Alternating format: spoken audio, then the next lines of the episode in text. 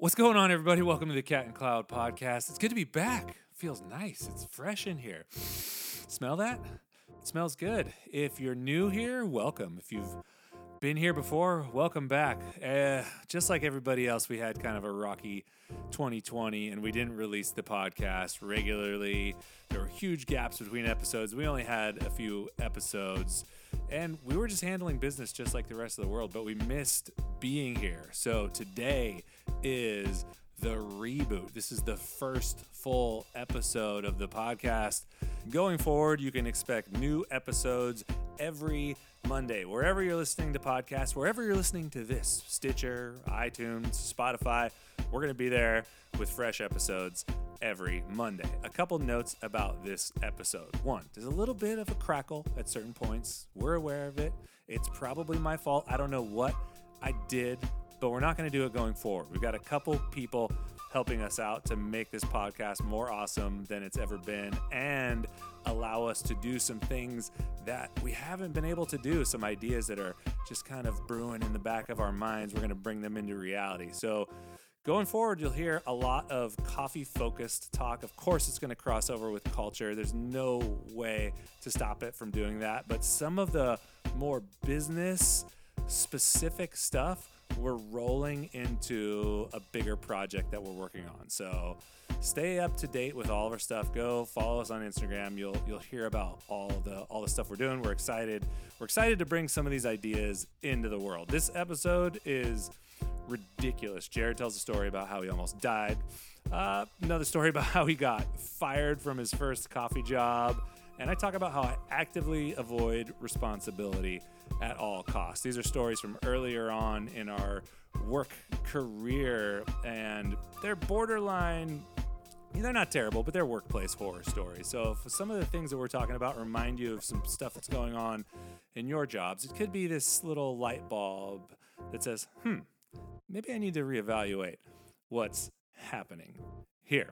So, with that, I'm going to shut up and we're going to get into it. Tell them the story about how you almost died hucking bean over the. Um, One time I was was it that not the Altamont, but In- uh, when I was the, over the grapevine? grade, the grapevine, the yeah. grapevine the grapevine. back in the day. we got to start with a story here. Starting with a story. All right. Well, um, prior to helping start Verve Coffee, I was at a little place called the Old Naked Lounge, and you know we were uh, we were working pretty hard back in the day, and uh, I was young. I was just trying to come up, and I was like roasting all the coffee, you know, along with uh, the at the time the owner, and and he was like, "Hey, what you're gonna do today is you're gonna do your delivery route, okay? Then after you're done with that, you're gonna cruise down to San Diego." This is in Chico, which is Northern California, by So the way. So Chico to San Diego is like 15 hours, in case you're wondering. So this is and, and just to paint a picture of the time and how people maybe would treat other people when you were intimidated and you wouldn't stand up for yourself. It would be like, here's you're gonna work your full day of driving and delivering coffee in Chico and Sacramento. Then once you're done there, you're gonna take off, cruise down, and you're gonna get your like all in. We're gonna pay like 150 bucks for like three days and cover your hotel. And, which is more than enough. You deserve less, basically. And uh, then We're doing gonna- you a favor. yeah, you're gonna drive down to Cafe Moto in San Diego. Shout out to Cafe Moto and pick up some coffee. I don't remember what it was. Oh, also you're gonna go pick up some furniture that I've I've freaking consigned on the way uh, from like some Craigslist people in Ocean Beach. They're waiting for you, and some chocolate, a ton of gear, like a couple pallets of Ghirardelli chocolate, and what else? There's something else. Long story short, trip down's fine. I spent. I actually I I petitioned for an extra day on my own dollar, of course, one extra day. And What I are you went to- driving at the time? uh, it was like a Chevy Astro van, like a Yeah, big one, go. one of the big big boy Astro vans. No, no, uh, no guard, right? So like no protection from the gear to the front. It was just like a open open source back. I think I was allowed to go to Magic Mountain. I could spend one day on my own time, but uh, I was alone, so I decided not to. I didn't know what to do. I just drove it down. So, anyways, finished the day, drive down. I remember getting a sore throat and just like being tired because essentially it was like one in the morning or something by the time I finally get down there. Everything is loaded up. And I'm young, I don't know the difference, right? So it is packed to the ceiling with heavy, heavy stuff. I mean, Ghirardelli boxes are like, or yeah, boxes of chocolate. I think they're like 40 to 50 pounds each. So picture a pallet of that, plus however ma- many bags of coffee we could do. I just remember it being so full that the furniture, which was like a lay down It was like a couch that you could actually fold down flat somehow. So it was like flat across the top, barely fit in with the cushions. And it was wintertime. So I'm driving up to come home on the grapevine, and it's fully snowing on the top. And I the, the roads are clear, but it's snowing. And the grapevine is a steep Yeah, grade, like It's if you're, long if you're going to Southern California, yeah, and they have those warning signs if you're going up it. It's like turn off your air conditioner because your car might overheat because the grade's a little steep. So you're coming down that shit. Yeah, it's like probably to get over it if you're not slow, probably 30 to 45 minute drive just to go up and over and, and down. It's, it's maybe even longer than that, maybe a full hour. So, anyways, I'm cruising up it. It's generally fine, and I get on the other side, and, and it doesn't doesn't take much time at all to realize like I'm going from 60 to like 80 in like a snap of a fingers because of so much weight. And I hit the brakes for the first time and immediately smell brakes. That's how that's how overrun we were. And so I started kind of stressing out because it's also windy. Because you're going down a hill in the snow with no brakes. It was uh yeah, and it's it's pretty windy and sketch. So I started I was shifted down like, you know, you go from drive to I think 3 in that one and then it, maybe it's 2 and then L, but either way it goes, you know, two steps down. And it was not slowing me down. At at the one, it was like raging full. I was white knuckling it, trying to only tap the brakes as necessary and just preparing to have to like hit one of those off ramp dealios where it goes back on an incline and hit the e brake. I was legitimately sketched out and barely got through it. At the end, I remember there's like a huge portion at the end. You come around this final turn and then it's a straightaway, like a two and a half, three mile straightaway to the valley floor. And I just kind of like let it be at that point and hit the bottom going like 95 but there was no way to slow that thing down safely. I called I called the owner at the time and I was like, I'm never doing that again. And you should never ever make anybody do that. It's a super sketchy thing to do.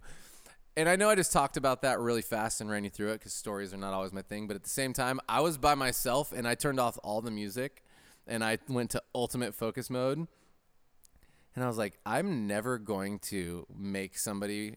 Well, first of all, who would make somebody do a full work day and then drive like 14 and a half hours by themselves like it's and then like make you feel like you did them wrong by thinking that you should have got paid for the time and the other part is i would never make somebody do that alone and the other part was that is fucking dangerous to do i'm not going to put somebody's life at stake when you could probably just get that stuff shipped which i know it costs a little more to ship it and that's why he used this 21 year old kid instead of like paying for shipping.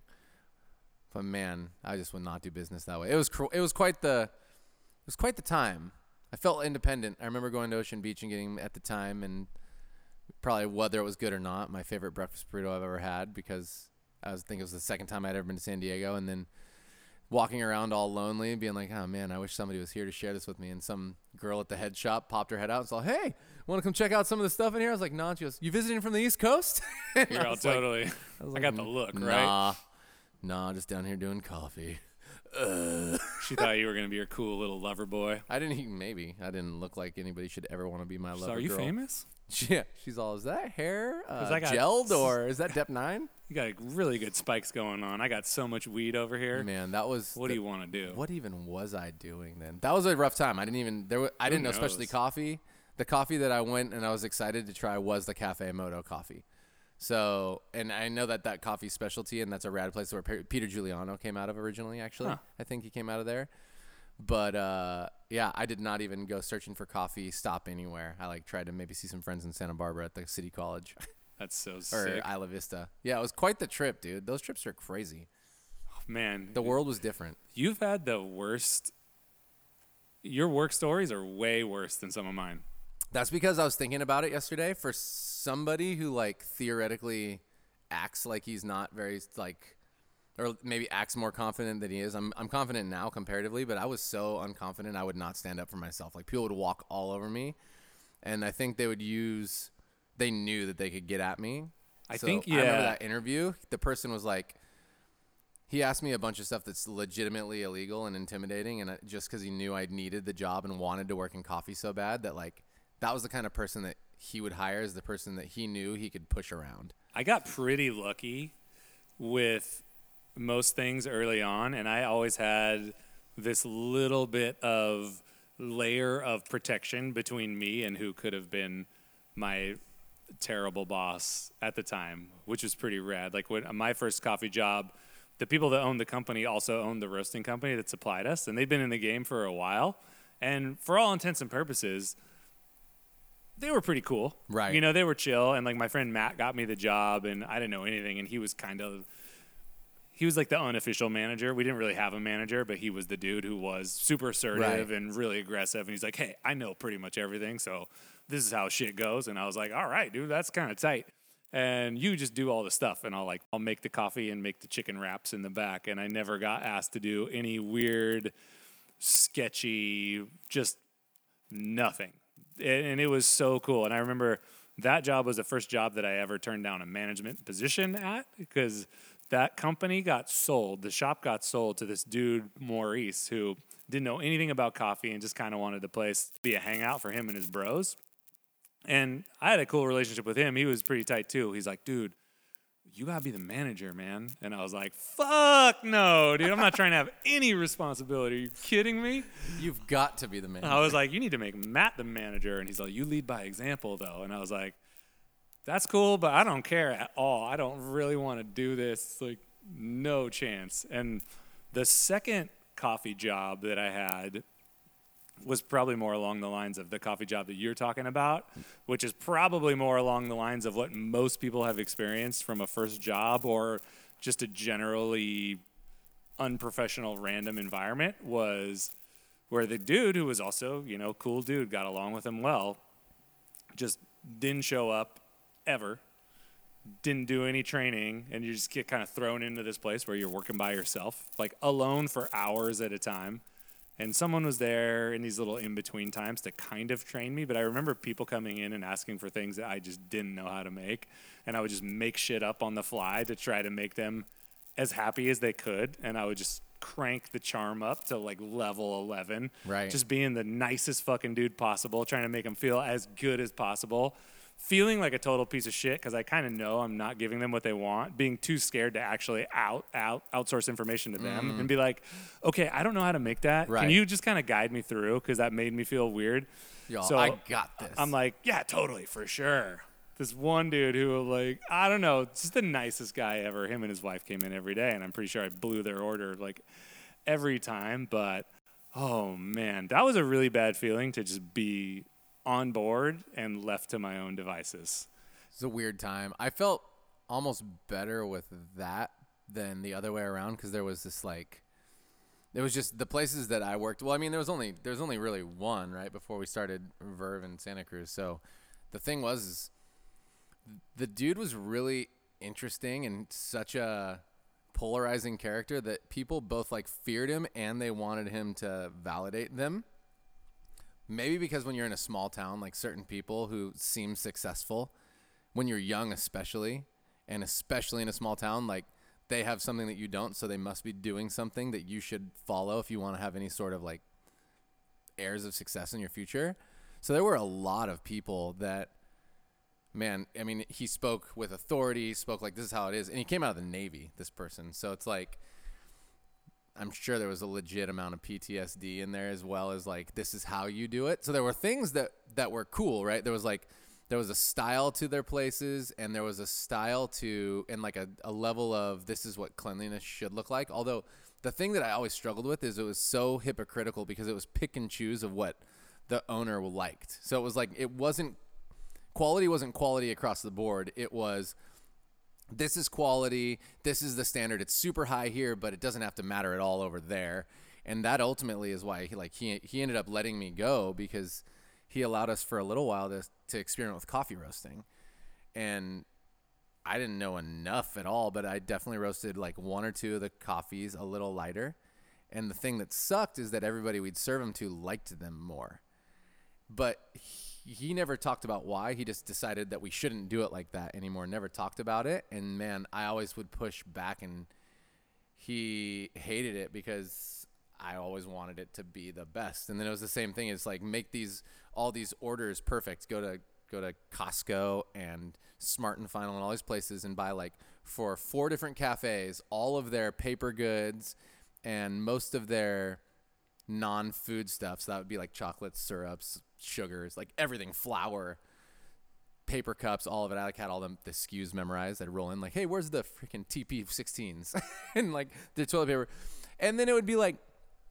If you miss one thing as the person working basically by yourself, double checking these orders, there'd be like a threat of losing your job. And I'm like, could we just find a way to like digitally log this stuff or something? Like find a way besides just a pick list and then me gathering it all by myself while roasting all the coffee and bagging all the coffee. Like, is there a way to do this better? And I didn't like a system, so in the long run, he ended up firing me for it and tried to get Colby to fire me from Naked Lounge too. he's all, he's all, you got to fire this kid So wait, he fired you? from the roastery. Oh, from the roastery. So, like, but you Colby had still worked. Naked you Lounge still worked Chico. at Naked Lounge. So Chico stayed. He kept Sacramento had like a Naked Lounge, a, a place called Tupelo, and another couple jams that he was trying to work on. So you were never fired from the cafe, not the cat, not the original, not the Naked Lounge original Cafe. Naked Lounge. No, it was just like you can't roast coffee anymore. Yeah, and then he tried to get him to push me out altogether, but it was like I was the one who uh, I was amongst the ones who gave the best service, and was also both to the credit of the company and also the discredit of myself was kind of down for anything. Like I was the yes person. Whatever you need, I'll show up and do it. Yeah, dude. If you get a yes person, yes people are good finds. Especially if you mentor them. If you get a them. yes Fuck. person in the right environment, that's kind of worth its weight in gold. You, it helps to have someone who's not on the other end of that shit to like not abuse that yes person. I mean, you know, absolutely. Like whether or not it was I was good or not, like the community thought I was good for one, but the company besides when Mark Roselle was was running it after after I left and came to Santa Cruz, there was two times where that that store was epic. And those were the two times, and then I think it kind of did well after I went back and helped in way back in the day. But apparently they're back open and using Roseline coffee now, and a whole different thing. Who knows what that means? dude, let's go to Chico. Right go now. see 'em what they do. The Cat and Cloud podcast is sponsored by Steeped Coffee. Steeped Coffee combines specialty craft coffee into a single serving bag. It's delicious coffee wherever you are. You don't need a machine. There's no mess. All you have to do is add hot water. Each steep pack is individually sealed and nitrogen flushed so it stays fresh, and it's got a unique immersion filter that's ultrasonic sealed, which means it's sealed together with no glue, no staple, so there's nothing between you and your coffee experience. Steeped is a benefit B Corp. They ethically source all their coffee. Their packaging is fully compostable, and they believe that business should be done without compromise. You can get your hands on steeped coffee at steepedcoffee.com. We'll have a link in the show notes for sure. You can ask your local retail stores to start carrying steeped or have your favorite roaster reach out and get in touch. If you want steeped stuff full of cat and cloud goodness, you can snag that in our retail stores here in Santa Cruz and on our website worldwide. Basically, Steeped is doing their best to change the coffee industry and make your life more convenient with their pre portion, pre ground innovation. You find those little pieces of magic, like that job that I was talking about, the second coffee job I had, even though I was just kind of left to my own devices, the owner was really open to the coffee experimentation because I was I was just kind of going in. That's when I made I made the transition because he was the only dude in town who had a La Marzocco. I was like, "Oh, you got a La Marzocco? Next level. You got a little Mazzer grinder over there? Let me get on this. I'm coming over, dude." And I had bought some of my own grinders off of eBay by that time. This is a gearhead over here in the making. Oh, I'm. here's the deal. So, in I don't know exactly what the year is, but when Starbucks transitioned out of using Lineas and Mazzer grinders to their super automatics, basically there were these huge like storehouses who would buy all that equipment and resell it on eBay. So there was this period of time where you could cop four group Lineas, Mazzers, super jollies, all this shit for just so fucking cheap. And when I was at my first job, I bought a Super Jolly, which is the smaller flat burr Mazzer grinder, bigger than the mini, like Right. the smaller, you know, For one sure. you would use in a cafe. And I was like, oh, this is dope. Took it apart, you know, stripped the paint off, the whole thing, repainted it. And then I think my friend Vito got one too. And I was like, dude, fuck you, dude. I'm about to I'm about to buy a Mazzer in here. You can't come up on my shit like trying to I trying mean, to get on this. There can only be one. There can only be one. I'm the coffee guy in town. There okay. can only be one. I'm the dude. All right. Just leave it alone. So I had this Mazzer that I bought and did the same thing to it, and I would bring those in, and then oh dang, so many things coming back to me right now. know, isn't that weird? So in between my first and second job, the first job was the the people who owned the owned the roastery.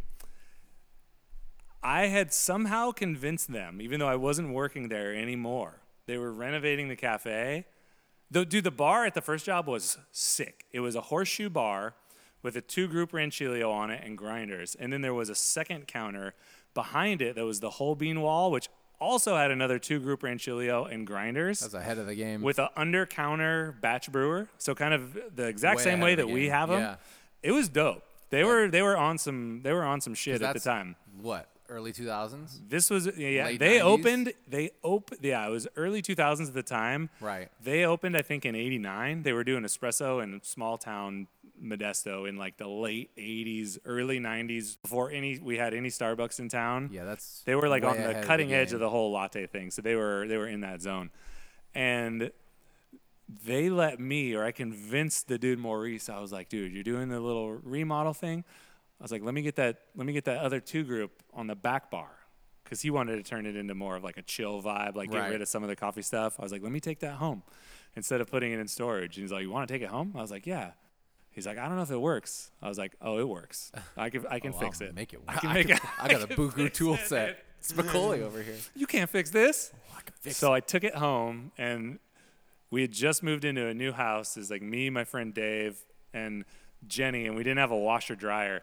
So I hooked up the espresso machine to the 220 there? where the dryer uh-huh. outlet, and I had a two group Rancilio and a couple grinders on a janky, super whack table that was like borderline falling down in our laundry room, and that lasted for about three to four weeks before Dave was like, "Okay, dude, we're gonna buy a washer and dryer." And You're all, we have to do things- stuff that. I was like, "What, dude? That's so lame." That's pretty badass. It was cool. Yeah, Having so a I, home espresso machine's special. I was making coffee at home, and then with my new job, the dude was he was down about letting me bring the grinders in and playing with the coffee menu. We use Taylor Maid coffee, their coffee roaster up north. I mean, They- that's ahead of the game too. they used to be really time. like I don't know, want to say famous, but famous for they had specialty coffee and it was in a can, mm-hmm. like Folgers style. Didn't they go like, organic, in too? They were Weren't they one of the organic before organic? everybody Yeah. else. They were ahead of the curve on the organic thing. Right. They had this one espresso called Organic Panic, which was I think 50% organic robusta. it was just like jet fuel.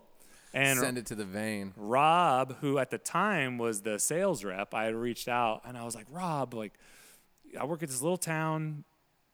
You know, I'm over here at Coffee Creek. That's where we were. I was like, I'm uh-huh. over here at Coffee Creek. What's up with some different espressos? I got these grinders I brought in from home.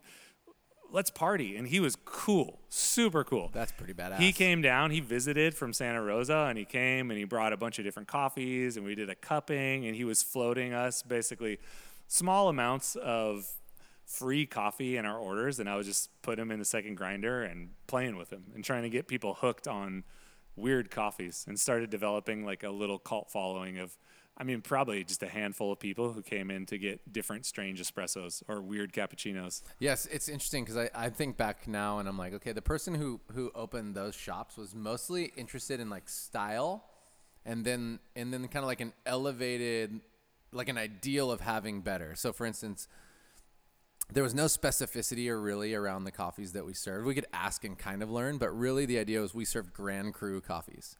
So Like Chimay, dude. dude yeah and so like you think back and you're like oh this person is selling um what they believe to be like an elevated experience so the selling points were i mean kind of a stylistic like pinup girl navy vibe Right. mixed with like vintage danish modern like seating and, and just like the lounge vibe right literally why that was called the naked lounge but then there was this other part where it's we serve grand cru coffees which is you were able to say like the top 2% of the world's coffee in quality at the mm. time i think right? It was like the highest grown. And and i mean at the end of the day that means most of them were from guatemala which we found out right? Because that's where strictly hard bean coffees which was another thing he sold and grand cru coffee really came out of was that place.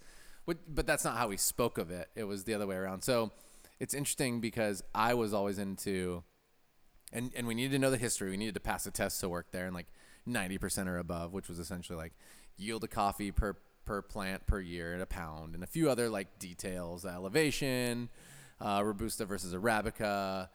Very, very like simple stuff. Maybe some like Louis the Fourteenth. Actually, I think that was next level. But like, who who brought the coffee? It's-. It's like all that classic. Like, where did coffee come from? And some of the lore. Uh, and and uh, our boy Gandhi, Gandhi, not Gandhi, Kaldi, Our Kaldi and his Gandhi dancing goats. point. Yeah, and you had to know the story of Kaldi and be able to write about it. But now that I, I'm realizing a lot of that was kind of the ability to speak on lore and less specifically about quality. And I was super about the next level of quality. So I think where we didn't jive is he wanted microfoam, which I think that was ahead of the game. Is like being able to steam microfoam was tight. I wanted to keep going up levels and and I would often push for that, and then I'd get people interested in pushing for that, and that if somebody doesn't want to do that, which has kind of always been like my Achilles heel for companies I worked with, is like I'm going to continue to push for that stuff no matter what, and unless the owner literally says I don't want to, and what owner who has some sort of ego would ever say I don't actually want to pursue that stuff, which is actually okay to do. Is the funny part. Like it's okay to be like I- I'm good here. This is not what we're gonna do. But instead, what would always happen is I would just get fired, and then it'd just be like, yeah, this guy's out of here, or or they just wouldn't listen, and I'd have to see myself out. But it was always at the at my own cost of not being able to just like let it go. I, I would always want to keep pushing, That's cool though. and then I'd always find like uh, I'd always find reasons. To be like, well, everybody's tasting it. Like, come taste it with us. Like, everybody's gonna tell you this is better. I got you. Like, I want to make it better. We're gonna make it better. And that was that's always been like my my friction in companies. it's such an interesting perspective to have now because how do you balance that with the younger version of you Yeah. who maybe works for you now, who's telling you what you need to do and what needs to happen, and this is it. and is so passionate about it, and can also do these things. We're like, hey, I did this. Like, can you imagine what would happen if someone just came up to us and said, Guess what? I changed everything in the roasting, and people love it way more. Check it out. Well, I, yeah, I don't. Well, I never went there first. It was always with like a. I always got permission first, so I was mm. respectful enough most, like go. almost always, to get permission first, or to like. There was a lot of conversations before trying it. I, I think a lot of what we learned is what we do now, which is back things up with have people and ourselves be able to back it up with values and a mission, because you can talk through it, and then if there is a discrepancy at the end where, like, it could be a yes, everything it could be a yes on both sides. Then it comes down to the splitting hairs of having a real conversation as to why we would or wouldn't with intention. My problem always is there wasn't a specific intention as to why yes or why no. It was always just like nah, you know. And that's that's the thing I never was able to respect. My parents too. Like my parents said no, don't you can't do that, but never told me why. I, I just can't deal with that. You know. It's hard. It's hard to work at a place that doesn't have a really strong sense of purpose. Yeah. And that I think that's probably the same reason that I ended up moving on from some of those other jobs that seemed really cool. Like even the first job. The owner dude, he did not have a clear vision, the dude that bought it. He Right. kind of wanted it to be cuz we had beer on tap too. It's cool. It was a fucking Fun. dope place, dude. Yeah. Like but he kind of wanted to transition it into almost like adding some more food, make it a pseudo sports bar vibe for his friends at night and coffee shop in the morning, which if you figured out a way to do it right could actually be cool. But you have to do it really, really right because there's, you know, one or two ways it goes right and a million ways it goes wrong. Right. But he just bought it, I think, as a status symbol. Like I own a business in town. He was doing real estate stuff. You know, I this is my this is my thing. And he was pretty open to exploring better coffee quality because he did want the business to be better. Mm-hmm. So I would bring in the David Schomer Espresso Vivace DVDs Right. And we would all watch those. And the staff fucking was hating on me at this point because there was started to be this huge separation, like you're experiencing, to where I was like the weirdo. Right. Like, dude, Chris is bringing in DVDs where we have to go to a staff meeting and watch some fucking goofy ass dude with a bolo tie and stars on his apron talk about pulling the perfect shot for 45 minutes. Like, what the fuck is this, dude? Like, they would be like giving me looks like, dude, fuck you, dude. You're, you're ruining my life here. I'm just trying to go back out and party. And I'm like, dude, we got to make microfoam, dude. This guy's, look at this crema, dude. Are you guys seeing what's possible here? And everyone's just like, the owner's oh, on board. He doesn't even know why. He just wants it to be good. And everybody that works with me just fucking hates my guts. And like that, that can only go so far before you really really want to make that commitment to what your level of quality means. And I think the biggest difference, even in just asking you that question, one of the big differences that I see between us and them at the time is that we've spent years with our craft. Right. And we know exactly what we're talking about. And we have a very strong vision of what we want the coffee to taste like and what we want the service to be like. And it's been Right. tried out and tested and modeled and like just honed over years and years and years. And most of the people that I worked for were just kind of new to business hmm. and it was almost like a hobby. Right. Your situation was deeper into coffee for sure, Right. but neither one was really like, okay, I have a vision for what this place is, the ultimate vision. No, I, I agree. I think what's interesting is like I look back and there, we actually had like a pretty tight group of people who wanted the same thing, and that probably is a little bit of what probably turned off the owner to me is that I, I was able to rally that group. I think what it was is he, he did. He had a clear vision of what he wanted his places to look like in terms of like if you walk in, you want it to look and feel like this but it didn't have to do with the things that I was te- passionate about because I wasn't passionate about how the place looked like at the time. Design was not at all my interest. My interest was the craft and the service model. So I was like, how do we make these drinks the best? How do we make them the fastest? And how do we serve the most people? Because part of it too is the original manager I had had told me like, hey, the best this place has ever done. He gave me like dollar metrics for certain times of the day. He's all by this point of the day we've never done more than this. By this point we've never done more than that. And I was like, oh, I'm gonna beat that, right? Because you want to be I wanted to be successful, so I was goal oriented. I'm like, okay, well, that's their metric is the coffee's quality, like microfoam and flavor, and then numbers get people in and out. And so I was able to crank those things, but the way I was doing it wasn't in line with what the person wanted. And then the other part is is like people back in the day and different people they don't always want to do business for the same reasons. So, you know, I don't know how his business practices worked or didn't, but I knew that he had a bunch of sick ass cars and he would let he would like win us over by doing like these flashes of niceness where it's almost like Stockholm syndrome vibes where you like you have like this moment like oh he's a person like he's out there just sitting there petting a dog on Christmas Day by himself and like dude homie was always in six pack of beer drinking and driving at the time cigarettes inside outside it was psychotic n- it was it was though at the same time yo you're turning 23 or maybe I was yeah 23 you want to take the Lotus Elise out for 24 hours? And I'd be like, oh yeah, I wanted that's like dream, and I got to, and but he would be like, there's a computer chip in there, and if you let the RPMs get over, it was something super low. It was like five. If the RPMs go over five, the chip's gonna see. I'm gonna take it to the thing, and I'm gonna know. So you better not take it over 5,000 RPMs. It's like a gift, but not. exactly. He's like doing you a favor, but he's he knows punking exactly you at the doing. same time. Yeah, I mean, he offered to like. He's all, oh, you want an M3? Because he had he had Beamers. He has like three series Beamers with his Dinan kits and everything. Like he's a car head. Like all this stuff that people look look up to in their own little ways. And he's all, oh yeah, we can get you an M3. Like I'll figure it out. I'll co-sign on it. And I'm like, oh man, I'm about to be indebted to you. Whatever you want to do to me, however long you want to do it. I think Yeah. at the, I, dude, I'll I'll never forget one day. so crazy. the way you said that was amazing. It was super real, huh? well, it's because there's some shit coming back. This is, I mean, there was one day, and I'll never forget it because I'm like a punk. I'm more than punctual, and I'm also like, I do take work stuff really seriously, even though there's stuff that you wouldn't you wouldn't be able to tell at times. I remember for whatever reason, like my a knock happening on my door, and it's my roommate.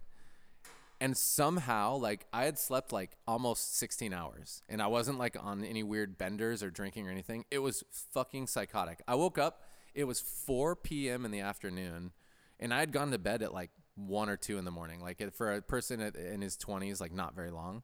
And i had a company phone and i woke up and i was immediately in a panic so i was supposed to be at work at noon. And i had like 26 calls and there was no text back then but i couldn't call back because he had turned off my phone line. Like He like, just canceled you, dude. yeah but it was like that's how that's how easy it is to like lose the trust. It's like oh this person's screwing me over. So you can like also see that this person has like a lot of mental stuff from the past like a lot of trauma.